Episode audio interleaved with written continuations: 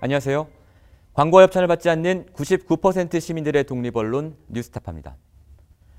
한국에서는 매년 800명 넘는 사람들이 일을 하다 죽습니다. 높은 곳에서 떨어져 죽고 무거운 것에 깔려서 죽고 뜨거운 샘물에 녹아서 죽고 불타 죽고 질식해 죽습니다. 이런 죽음을 막아보고자 만든 법이 올해 1월부터 시행된 중대재해 처벌법이죠. 이름에는 처벌이라는 단어가 들어가 있지만 처벌 자체가 목적은 아닙니다. 일터에서 사람이 죽거나 다쳤을 때 사업주가 잘못한 것이 있다면 사업주에게도 책임을 물어서 평소에 안전관리를 잘 하도록 유도하겠다는 겁니다. 저희 뉴스타파는 중대재해처벌법 시행 이후 뭐가 좀 나아졌는지 아니라면 그 이유는 무엇인지를 연속 보도하고 있습니다.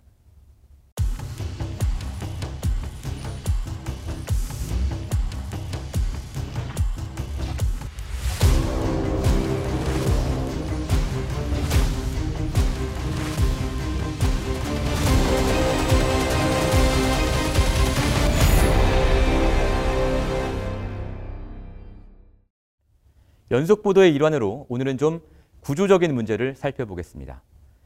전국에 산업단지라는 것이 여러 군데 있죠. 과거 수출 위주의 고속 성장을 이끌었던 전초기지 같은 곳이었습니다.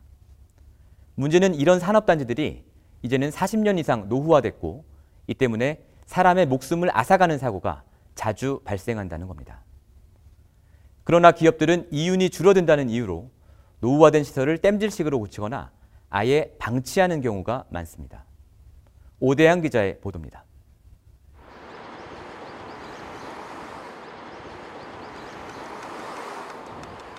하얀 연기 너머 공장의 모습이 드러납니다. 눈에 보기에는 다 깨끗해 보여요. 해년마다 페인트를 칠하고 40여 년을 버틴 철제 탱크의 붉은 녹은 매년 페인트로 덮어집니다. 라인을 보게 되면 부식 상태도 상당하고 녹슬어서 이렇게 빨갛게 보이죠. 그런 상태까지 가 있는 탱크들이 심심치 않게 보실 거예요. 페인트 도장 아래 낡은 공장은 이미 위험의 신호를 보내고 있습니다. 폭발 사고가 일어나서 두 명이 4명이 숨졌습니다. 숨지고 4명이 세 명이 숨졌습니다. 공장의 담장에는 노동자의 죽음을 추모하는 하얀 리본이 말없이 늘어갑니다. 규모는 이게 글로벌 기업인데 경영자들의 마인드는 합류 기업 같은 죽음의 공단 뭐 이렇게 이제 표현할 수밖에 없는 거죠. 뉴스타파가 노후 국가산업단지의 중대재해 실태를 취재했습니다.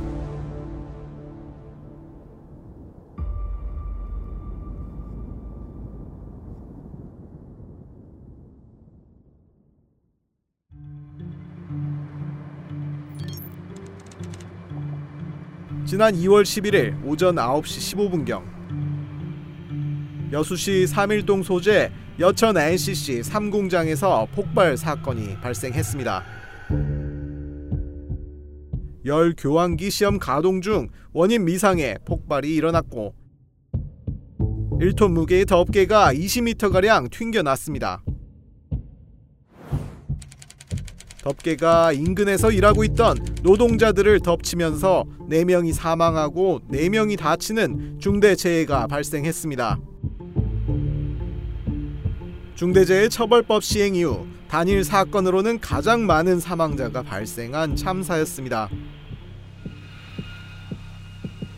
사건 이후 참사를 부른 구조적 문제가 속속 드러났습니다. 사건 당시 현장에선 열교환기 시설 청소 후 내부 압력을 조금씩 높여 결합 상태를 확인하는 작업이 진행 중이었습니다. 압력 테스트 시 최소한의 인력만 배치하고 폭발 방지용 방호벽을 설치하라는 안전 수칙은 지켜지지 않았습니다. 또 회사는 폭발 위험이 적은 수압 테스트 대신 기압 테스트를 진행했습니다.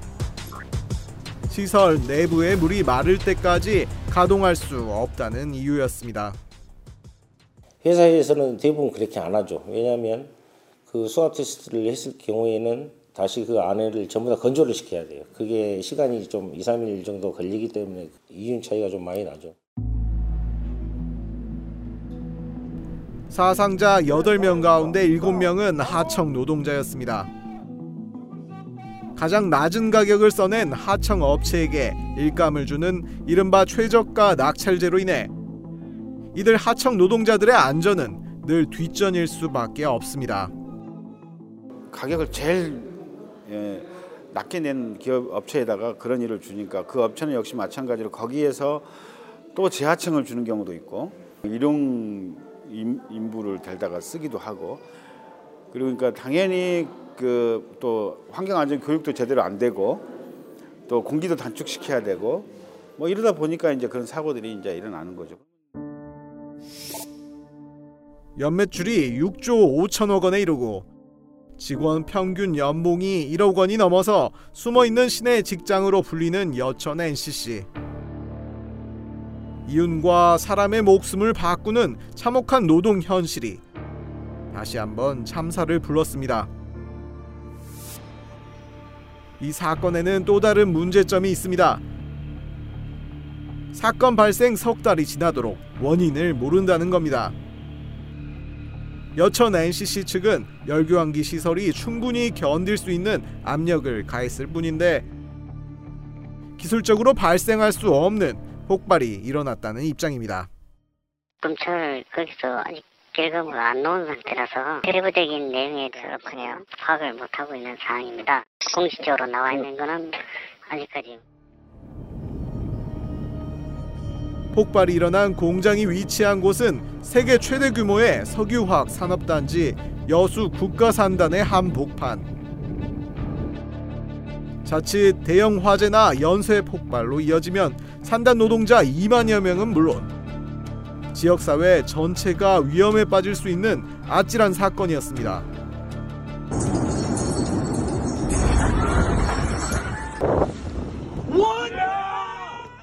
6천여 명 사상자가 발생한 베이루트 폭발 사건.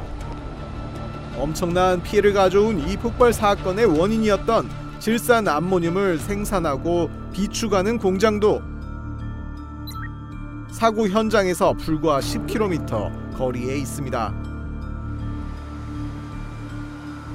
폭발의 정확한 원인을 알아야 또 다른 위험을 막을 수 있지만 공장은 침묵한 채 계속 돌아가고 있습니다. 시민들은 막연한 불안감을 가지고 있- 있지만 자, 이 자세한 정보를 갖고 있지 못하니까 실제로 이런 질산 암모늄의 문제라든가 이런 것들을 만약에 안다고 하면 어, 정말 음, 더 불안해지겠죠. 회사는 있을 수 없는 일이라고 하지만 현장 노동자들의 말은 다릅니다. 이번 사건이 여수 산단의 기업들이 감추고 싶어하는 이른바 말할 수 없는 비밀. 시설 노후화로 인해 발생한 예견된 참사라는 겁니다. 여천 산단에 탱크 한 60% 이상은 2, 30년 된 걸로 알고 있습니다. 어느 현장에 가면 뭐 화학 물질 때문에 뭐 배관 파이프 같은 게 뭐 부석부석 뭐 부서지는 그런 경우가 많다 보니 여기는 여천 종합화학공업기지 건설 현장. 1974년 국가산단 지정 이래 관련 산업의 40년 넘게 운영된 여수산단. 하나와 디엘의 합작 회사인 여천 NCC를 비롯해 LG와 GS, 롯데 등 재벌 그룹의 석유화학 계열사가 밀집해 있습니다. 이곳에서 생산되는 석유화학 제품은 우리나라 4대 수출 효자 종목 가운데 하나로 재벌들의 돈줄 역할을 합니다. 문제는 흐르는 시간만큼 시설이 노후화되고 있지만 정작 기업의 안전 투자와 시설 관리 시스템은 따라가지 못하고 있다는 겁니다. 규모는 글로벌 기업인데 아직도 인식 수준이나 경영자들의 마인드는 아주 지금 뭐 삼류 기업 같은 죽음의 공단 예, 뭐 이렇게 이제 표현할 수밖에 없는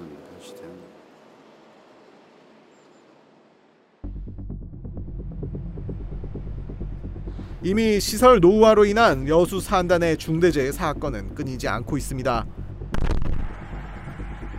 이 사건 불과 두 달 전에도 여수 산단 내 이일 산업에서 원인 미상의 폭발이 발생해 3명의 노동자가 목숨을 잃었습니다. 여수 산업단지에서 또 노동자의 목숨을 지난 5년간 여수 산단에서 발생한 산업재해는 65건. 17명이 숨지고 31명이 다쳤습니다. 외부에 드러나지 않고 공장 안에서 묻히는 사건은 이 숫자보다 훨씬 많다고 합니다. 작년에 저희 조합에 신고된 것만 해서 한 70여 건 됩니다. 다음 계약에 대해서 문제가 되기 때문에 저희 조합원과 개인 대 개인 간의 공상 처리, 쉽게 합의를 봐서 은폐를 하는 경우가 상당히 많습니다. 시설의 노후화와 산재 문제가 심각한 상태임에도 좀처럼 사건의 진실이 공장의 담장을 넘지 못하는 현실. 그 배경에는 노동자, 시민의 알 권리는 외면한 채 기업 영업 비밀이라는 미명 뒤에 숨는 산단 기업들의 깜깜이 행태가 있습니다. 기업들은 공장에 대한 외부의 접근과 감시를 철저히 차단하고 있습니다. 심지어 공장 하청 노동자들조차. 노후화된 시설의 실상을 외부로 알릴 방법이 없다고 합니다. 그래서 렌즈 쪽에 그 뭐 암막 처리된 그 스티커를 렌즈 쪽에 부착을 해서 그걸 확인을 해서 붙어 있으면은 들어가시고 안 붙어 있으면 다시 경비가 와서 붙여주고 기업뿐만 아니라 지자체, 지역 사회에서도 산단의 노후화는 말할 수 없는 비밀입니다. 이윤을 생각하면 시설에 대한 전면 교체에 막대한 자금을 쏟기보다 공장을 아예 폐쇄하고 해외에 공장을 새로 짓는 것이 낫다는 기업의 논리 때문입니다. 이 설비를 보수를 하는 것보다는 저기 중국이나 다른 데서 새로 새로 설비 투자, 신규 새로운 설비, 최신 설비로 설비 공장을 새로 지어서 돌리는 게 더 낫다라는 의견들이 나오거든요. 근데 이제 이게 딜레마라는 걸할게 뭐냐면 그렇게 되면 어쨌든 여소 그 화학 단체 문을 닫을 수 있어요. 이제 그런 문제들, 그럼 일자리 문제들 다 바로. 중대재해 처벌법 시행과 이번 여천 NCC 폭발 사건은 수십 년이나 굳게 닫혀 있던 여수산단 공장의 문이 열리는 계기가 됐습니다. 공장 안에서 곰고 있던 시설 노후화의 현실이 속속 드러났습니다. 현장 고용노동부 감독관들은 열 교환기에 덮개를 결합하는 부품의 노후화를 폭발 사건의 원인으로 보고 있습니다. 노후화 네. 쪽에서 고령화라고 이야기할 수 있는데 네네. 그런 쪽으로 수사를 진행했습니다. 이번 사고 건에 발생한 원인 부분은 좀 설비가 오래됐기 때문에 이런 부분들은 좀 체크를 해야 된다라는 부분에 대해서는 수사를 진행했고 저희 쪽에서는 좀 문제가 있다라고 이야기를 하는 거고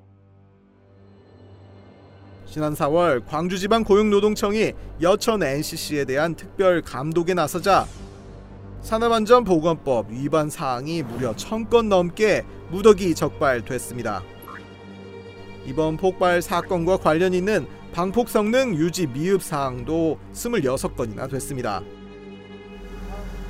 현장 감독관은 회사가 나름의 안전관리 시스템을 갖췄다고는 하지만 실상 진짜 사고로 이어질 수 있는 노후 부품 관리에 대해선 제대로 된 관리가 이루어지지 못하는 실정이라고 말합니다.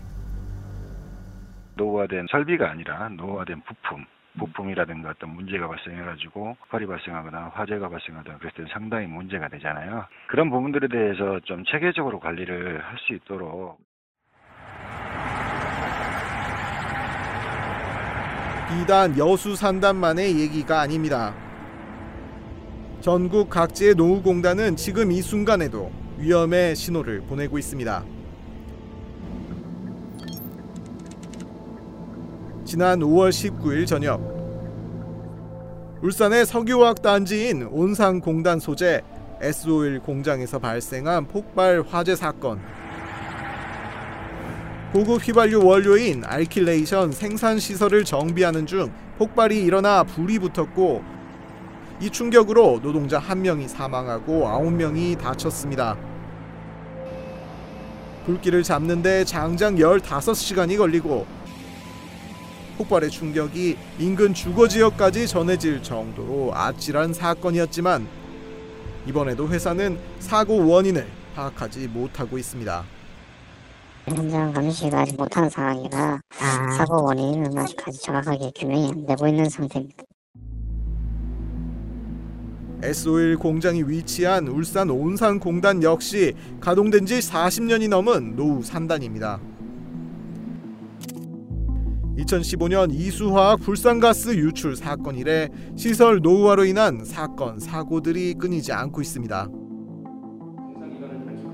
울산의 현장 노동자 역시 방치된 노후 시설과 사건 은폐의 급급한 기업 문화로 인해 언제 또 다른 참사가 일어나도 이상하지 않은 상황이라고 말합니다.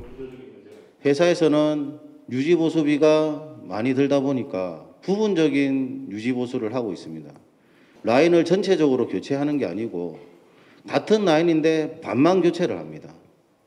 그러면 나머지 반은 그대로 있는 거지 않습니까?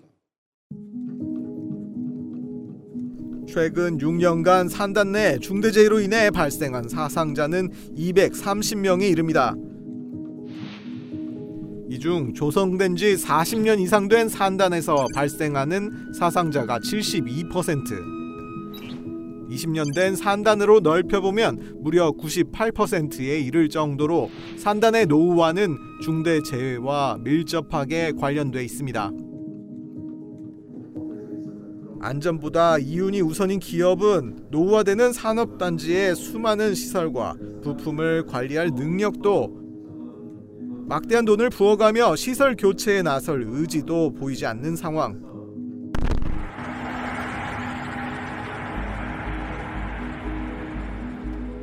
노후 산단의 안전관리 문제가 지역사회 전반에 참사를 불러올 수 있는 만큼 더 이상 이 문제를 기업에게만 맡겨 놓아선 안 된다는 목소리가 나옵니다.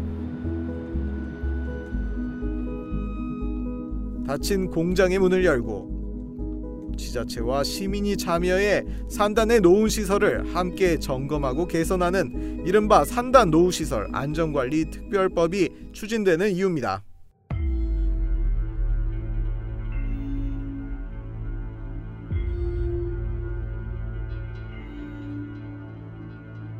관계성을 둬야지 바꾸지 그렇지 않고서 공고상으로만 하게 되면 이번에는 NCC지만 어디 어디서 어떻게 터질지 모릅니다. 진짜 화약고고 그래서 강력하게 법적으로 이렇게 제재를 좀 해줬으면 대기업들이 가지고 있는 그런 이제 영향력 때문에 소수 몇 명 몇몇 국회의원들이 하기가 좀 힘들죠. 예, 근데 과거에는 어려웠지만 시간이 지나면서 시대가 그것을 어, 해주기도 하고 그럴 거니까 계속 저희는 얘기를 하면서 그 문제를 이제 풀어나가려고 하는 거죠.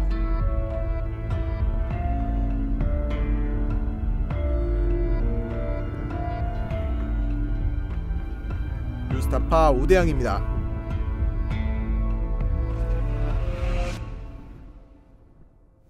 지속적으로 중대재해 문제를 취재해온 오대양 기자 나와 있습니다. 안녕하세요. 네, 안녕하세요. 보도를 보니까 어, 뭐 이번 보도에서는 이제 노후 산단 문제로 인해 발생하는 이 중대재해 사고를 짚었는데 그동안 이제 오대양 기자가 이런 중대재해 문제를 쭉 취재해 왔지 않습니까? 현장의 안전 문제가 이 중대재해 처벌법 이후에도 크게 개선이 되고 있다는 느낌을 못 받았어요. 실제로 중대재해 처벌법 이후에 중대재해가 줄기는 줄었습니까?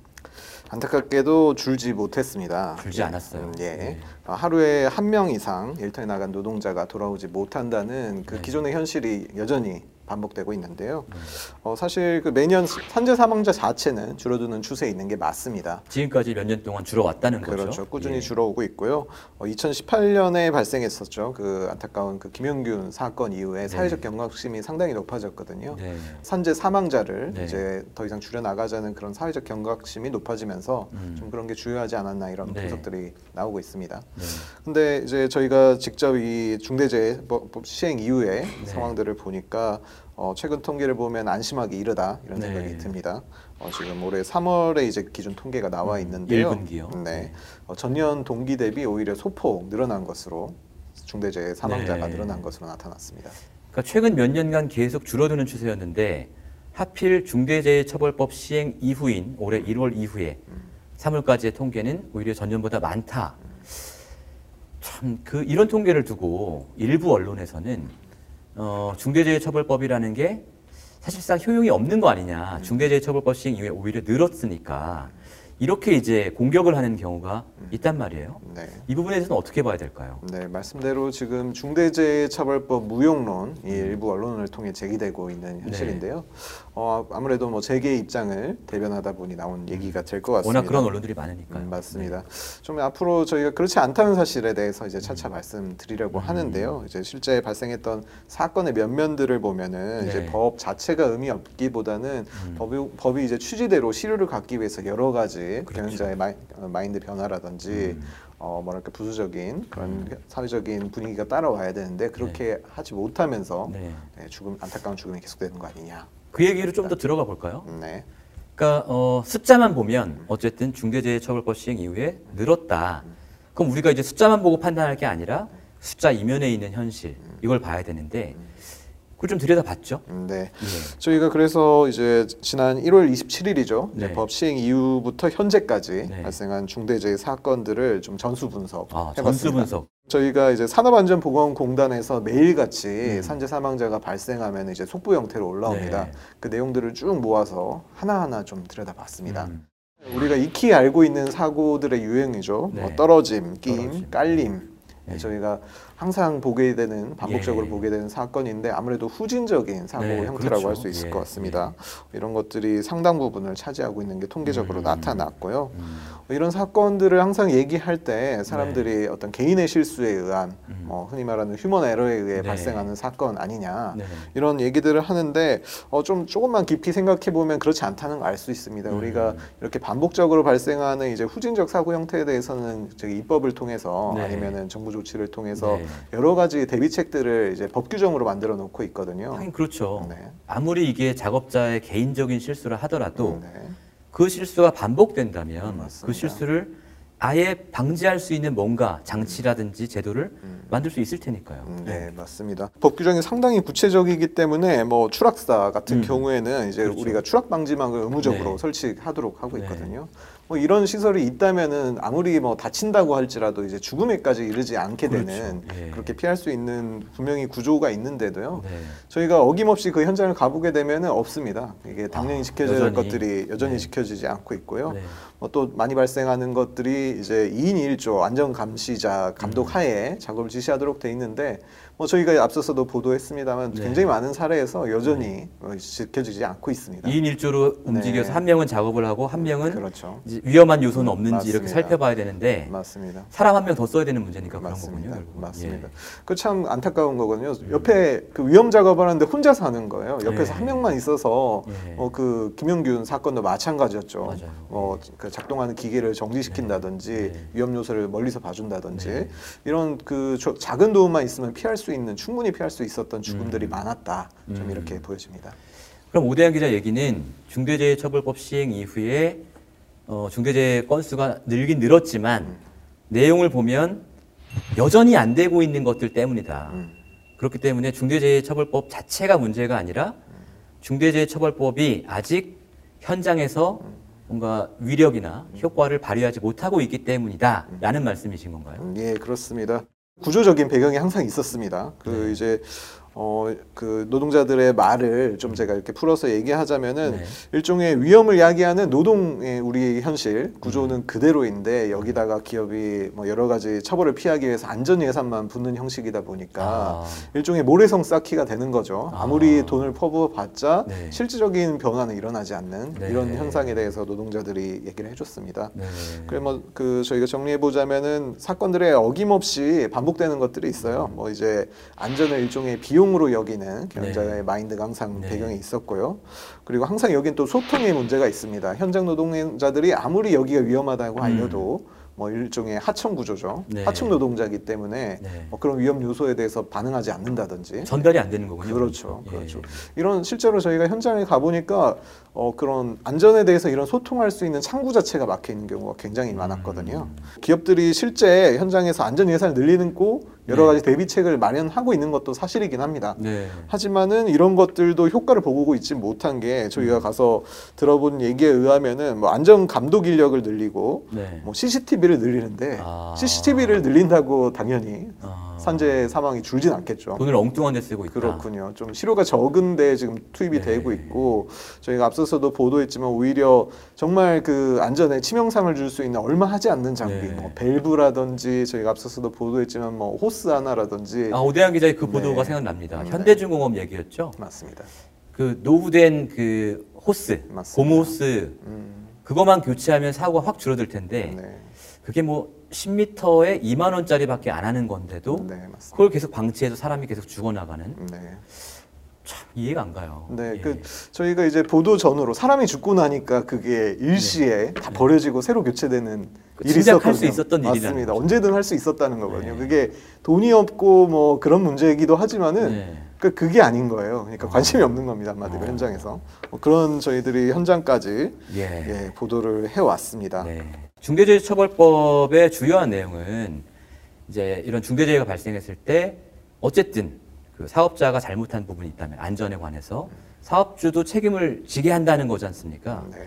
실제로 이제 중대재해처벌법 이후에 음. 기업이나 혹은 사업주가 책임을 진 사례가 있습니까? 네, 지금까지 이제 전체적으로 봤을 때 네. 뭐 더디다 이렇게 평가를 할 수 있을 것 같은데요. 지금까지 수많은 사건들이 있었지만은 검찰 기소가 실제로 이뤄진 것은 이제 네. 두성산업 창원에 있는 두성산업. 두성산업 네. 건입니다. 저희도 앞서 보도를 했었는데요. 이제 네. 33명의 노동자가 네. 그 유해 물질에 집단 중독되는 예. 사건이었습니다. 이거 상당히 기소가 이루어졌다는 건 이게 상당히 그 인과관계들이 그 음. 어, 증명이 됐다는 걸로 볼 수 있을 것 같은데요. 네, 네. 어, 이렇게 정말 명명백백 드러난 사례가 아니면 사실 굉장히 지지부진합니다. 음. 예. 그게 법 시행 이후에 이제 첫 사례로 입건된 이게 네. 삼표 산업건을 이제 많이 삼표 산업? 네네. 예. 예, 이건 그- 어디에서 뭐 하는 회사죠, 이건? 아 여기 삼표는 이제 그 시멘트 관련 아. 네, 회사로 굉장히 유명한 회사죠. 네. 거기서 이제 그 채굴장에서 일하던 노동자들이 이제 그 낙사로 인해 매몰되는 사고가 있었는데요. 아, 큰 사고였군요. 예예. 어 그래서 그 여론의 관심이 굉장히 컸거든요. 근데 이 사건이 이제 네. 첫 1월에 사례였기 때문에. 그렇죠. 예. 1월에 발생했으니까 넉 달이 지나도록 음. 좀 네. 상당히 지체되고 있다 볼 수 있을 네. 것 같은데 이게 네. 언론을 통해서 이제 경영자가 이런 사건에 대한 이제 은폐 지시를 음. 내렸다 이런 의혹이 제기되기도 했는데요. 아무래도 이게 기소로 가기까지는 그 네. 여러 가지 증명들이 이루어지는데 그게 원활하지 않다 이렇게 좀 보여지고요. 통상적인 사건이라면 그런 증거 인멸이나 그렇죠. 증거 인멸 교사의 정황이 있다면 사실은 더 이제 수사가 탄력을 받는 건데 음. 아무래도 이런 사- 전례가 없다 보니까 맞습니다. 그런 거 아닌가 네. 싶은. 저희도 여러 사건을 취재하면서 이제 그, 그 고용노동부 네. 담당 감독관이라든지 네. 이제 수사 경찰관에게 네. 연락하게 되는 일이 있는데요. 항상 좀 애로사항을 호소하고 네. 있습니다. 이 음. 그법 적용 전례가 없고 음. 기본적으로 우리 사회 전반적으로 경영자의 이런 책임 묻는 거에 대한 일종의 온정주의 같은 게 있지 않습니까? 네, 네. 그러면은 기업 활동 어떻게 하라는 거냐 네, 이런 네. 것들이 있어서 네. 굉장히 일종의 수사 방해 같은 걸 받는다고 그래요. 음. 그래서 이렇게 협조가 되지 않고 네. 그러다 보니까 본인들도 이제 수사 진전을 내지 못하는 네. 그런 상황들이 반복되고 있다 이런 호소들을 하더라고요. 예. 근데 이제 그런 어려운 과정을 거쳐서 기소를 하더라도 그렇습니다. 이제 상대는 기업이니까 맞습니다. 기업과 이제 법정 싸움을 해야 되는데 이거 쉽지 않을 것 같아요. 네, 맞습니다. 실제 처벌에 이르기까지는. 네 네. 참 그 공교롭달까요? 뭐 슬픈 얘기일 것 같은데요. 네. 뭐 이런 그 중대재해처벌법 그 입법 시행 이후에 그 법조계가 이제 대목을 맞았다 이런 아, 얘기들이 있습니다. 그래요? 뭐잘 알고 계실 텐데요.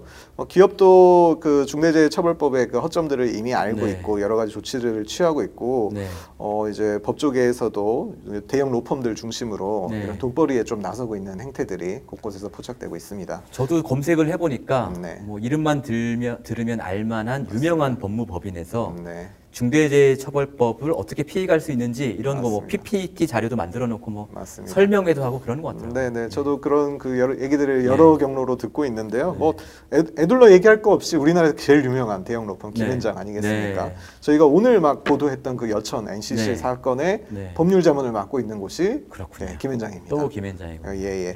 그리고 뭐 차, 그 저희가 앞서 보도한 현대제철 사건, 네. 그리고 앞서 말씀드린 삼표 산업 사건, 그리고 뭐 저 작년에 굉장히 큰 이슈였죠. 이제 아파트 붕괴 사건이 일어났던 아, 예, 예. 현대산업개발 예, 예. 사건, 광주에. 예, 그 사건 모두 김현장이 일종의 법률 자문을 지금 하고 있는 것으로 알려져 있습니다. 중대재해처벌법이 그러니까 김현장 배만 불리고 있는 네.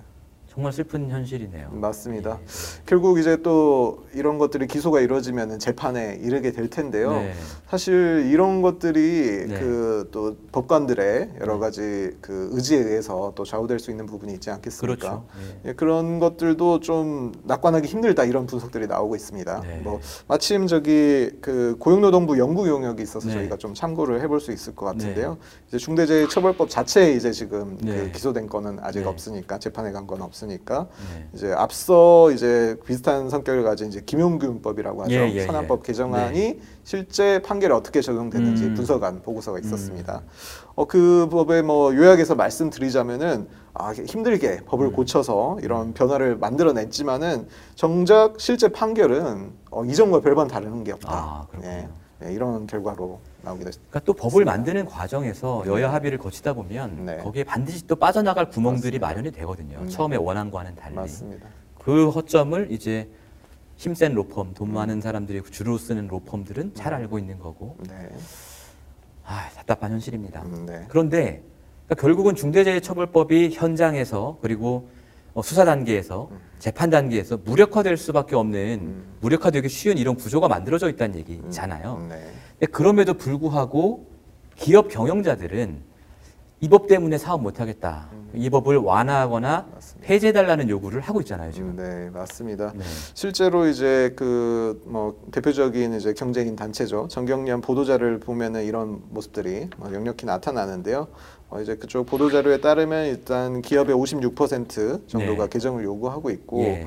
어, 딱 말씀하신 그 내용입니다. 이제 어, 법이 책임 네. 범위를 지나치게 넓게 잡고 있다. 음. 그리고 불확실한 규정이 있다. 이런 것들을 주요 문제점으로 지적하고 있거든요. 예.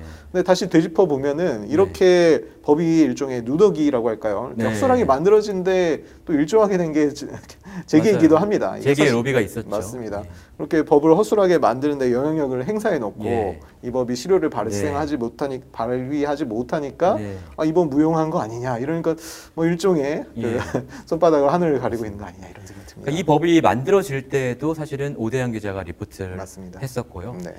어, 사실은 이 중대재해법 얘기라고 하면 사람들이 시청자들이 자기 얘기라고 받아들이지 않고 맞습니다. 음. 그래서 관심을 두지 않아요. 근데 오늘 이 방송을 보시고 관심이 생긴 분들이라면 음. 그동안 오대영 기자가 했던 리포트를 쭉 복습해 보시는 것도 굉장히 좋을 것 같습니다. 네네 당시 입법 당시에도 네. 문제가 많았고 예, 네. 그 얘기도 근데 이제 기업인들이 그렇게 요구를 하는 건 어쩌, 어떻게 보면 당연한 일인데 음. 지금 윤석열 정부도 여기 이제 좀 화답하려는 거 아니냐 이런 음. 낌새가 지금 있죠. 이게 뭐 실제로 그 윤석열 대통령이 당선인 네. 시절에 재계 그 주요 인사들을 만나서 어 이제 불필요한 규제를 다듬겠다 이렇게 약간 추상적인 표현을 네. 썼지만은 한마디로 그 제기됐던 민원에 대해서 이제 수, 네. 고- 수용을 하고 고려를 하겠다는 네. 얘기로 해석이 됐었는데요. 네. 어그 다른 것보다도 인수위 국정 과제를 통해서 이런 부분들이 좀 구체적으로 드러났다고 좀볼 예. 수 있을 것 같습니다. 이게 참 그 공교롭게도 이 항목의 이제 제목은 노동 안전을 위해 그 보건 관, 관련법을 정비하겠다는 거거든요. 음. 아, 노동 안전을 위해. 그렇죠. 네. 말만 들으면은 굉장히 노동 안전을 위한 조치로 느껴지는데 항상 제목만 보면 되게 좋은 것 같아요. 맞습니다. 근데 예. 그 실제 내용을 보면은 이 개정한다는 것 자체가 음. 그 모호한 법 규정을 이제 네. 구체화하겠다는 거고 이제 경영 그 일부 경영자들이 네. 원하는 대로 그 책임에서 빠져나올 수 있도록 여러 가지 그 적용 범위를 제한하겠다. 후퇴시키겠다는 그렇죠. 얘기군요. 이런 예. 그런 관측이 나오는 게뭐 지배적이고 뭐 앞으로의 추이는 좀 지켜봐야 될 것 같습니다. 네. 자, 오대영 기자가 뭐 사실은 작년부터 계속 중대재해 문제를 취재하고 있는데 네. 사실은 저도 이제 오대영 기자 취재한 걸 보면서 저희는 이제 저는 그 모자이크 처리된 화면을 보잖아요. 맞습니다. 그 CCTV에서 정말 사람이 죽어가는 그 순간을 포착한 CCTV 영상 같은 걸 오대영 기자가 갖고 오잖아요. 네. 그런 걸 이제 오대영 기자는 이제 모자이크 처리하지 않은 채로 이제 봤을 텐데 네. 굉장히 취재 기자로서도 힘들 것 같다는 생각이 좀 들어요. 네네 맞습니다. 매일 아침 제가 그러다 보니까 음. 그 제일 먼저 확인하는 게 아까 말씀드린 그 안전사고 관련 속보입니다. 네. 하루에 몇 명이 누가 죽었나. 예, 몇 명이 어떻게 죽었나 이거를 네. 보면서 하루를 예. 좀 시작하게 되는 예. 예, 기간이 상당히 있었는데요. 예. 또 말씀하신 대로 그 내용들을 보려면은 당시 현장을 담은 영상을 네. 봐야 됩니다. 근데 제가 뭐 그 참혹함은 뭐 이루 말할 수 없지만은 그걸 보면서 느끼는 거는 어, 이 장면을 저희가 뭐 우리가 마치 경영자는 이런 문제에 대해서 일단 관리자적인 그런 네. 관점으로 접근하지만 이, 장, 이 장면을 옆에서 직접 봤다면은 음. 그 사람이 사람인 이상 이 문제를 개선하려고 노력하지 않을 리가 없다 이런 생각이 음. 듭니다. 좀 우리가 뭐 저희가 많은 공단 얘기도 했지만은 네. 그 본사가 서울에 있고 네. 공장은 지방에 있고 그러니까 멀리 떨어져 있는 그렇죠. 거죠. 죽음이 발생하는 그렇죠. 현장과 그렇죠. 그것을 결정하는 사람들의 거리가 너무 멀다는 맞습니다. 거죠. 마치 전쟁도 그런 거 아니겠습니까? 아, 예. 전쟁을 결정하는 사람과 실제 전장은 완전히 유리돼 있어서 사람이 죽어 나가는 거거든요. 저는 그런 게 비슷하다고 굉장히 음. 느꼈었고요. 뭐 이런 그 유리들 속에 경영자와 실제 현장의 유리 속에 너무도 많은 죽음이 또 너무 많이 죽지 않습니까? 그러니까 경시되고 있구나. 하루에 두 명 가까이. 예, 너무 당연시하고 있는 거 아니냐 이런 좀 안타까움이 있었고요. 네. 어, 결국 뭐 제가 연속된 보도를 통해서 사례를 통해서 보여주고 싶었던 거는 네. 이제 법안화를 만드는 걸로 이게 바뀌지 않는구나. 음. 그리고 뭐 물론 여러 가지 보안 입법을 통해서 지금 법에 빠져 있는 50인 이한 사업장이라든지 뭐 직장 내 괴롭힘 같은 것들을 네. 보완하는 것과 함께 네. 정말 우리 사회가 이 문제가 진짜 중요하다는 공감대가 필요하고 네. 우리가 사회가 좀 일종의 정치적 양극화를 겪고 있지 않습니까? 네. 생명의 문제에 있어서는 뭐 여도 야도 없고 그럼요. 예, 뭐그 노도 사도 따로 네. 없다는 그런 공감대가 필요한 거 아니냐 이런 네. 생각을 하게 됐습니다.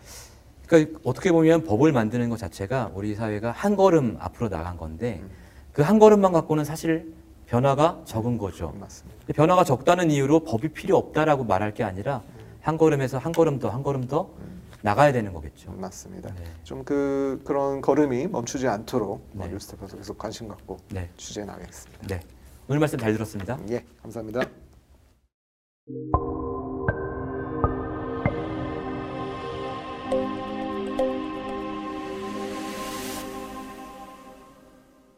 민주노총 화물연대 본부가 그제부터 무기한 총파업에 들어갔습니다.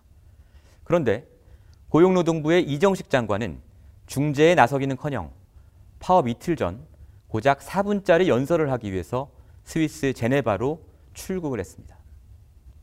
이 장관이 제네바에 있는 동안 전국에서 화물 노동자 30여 명이 체포됐습니다. 어떻게 이런 일이 벌어진 걸까요? 윤석열 정부는 이번 파업을 파업이 아니라 운송 거부 사태라고 규정했습니다. 화물 노동자는 노동자가 아니기 때문에 노동 3권의 하나인 파업권을 인정할 수 없다는 논리입니다. 이정식 장관이 파업 와중에 출국을 한 것도 화물 노동자는 노동자가 아니므로 화물연대의 파업은 더 이상 노동 현안이 아니라고 봤기 때문일 겁니다. 화물 노동자들은 법적으로는 노동자가 아니지만 사실상은 근로계약 관계에 놓여 있는 특수고용 노동자들입니다. 노동권의 사각지대에 놓여 있는 특수고용 노동자들을 노동법이 보호하는 영역으로 옮겨야 한다는 것은 우리 사회의 오랜 합의였습니다. 화물 노동자의 노동자성을 부인하는 윤석열 정부의 선언은 그래서 명백한 퇴행으로 볼 수밖에 없습니다. 오늘 보도해드린 중대재해처벌법에 대해서도 윤석열 대통령은 기업과 사업주를 위해 법을 완화하겠다고 말한 바 있습니다. 윤석열 정부의 노동관과 노동정책이 어디까지 퇴행할지, 그래서 노동자들의 눈물이 얼마나 더 흐르게 될지, 이제 막 임기가 한 달 지났을 뿐이지만 매우 우려스럽습니다.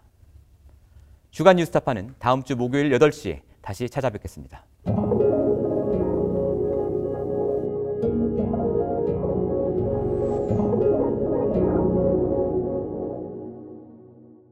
내 목숨을 걸어서라도 지키려고 하는 것은 국가가 아니야.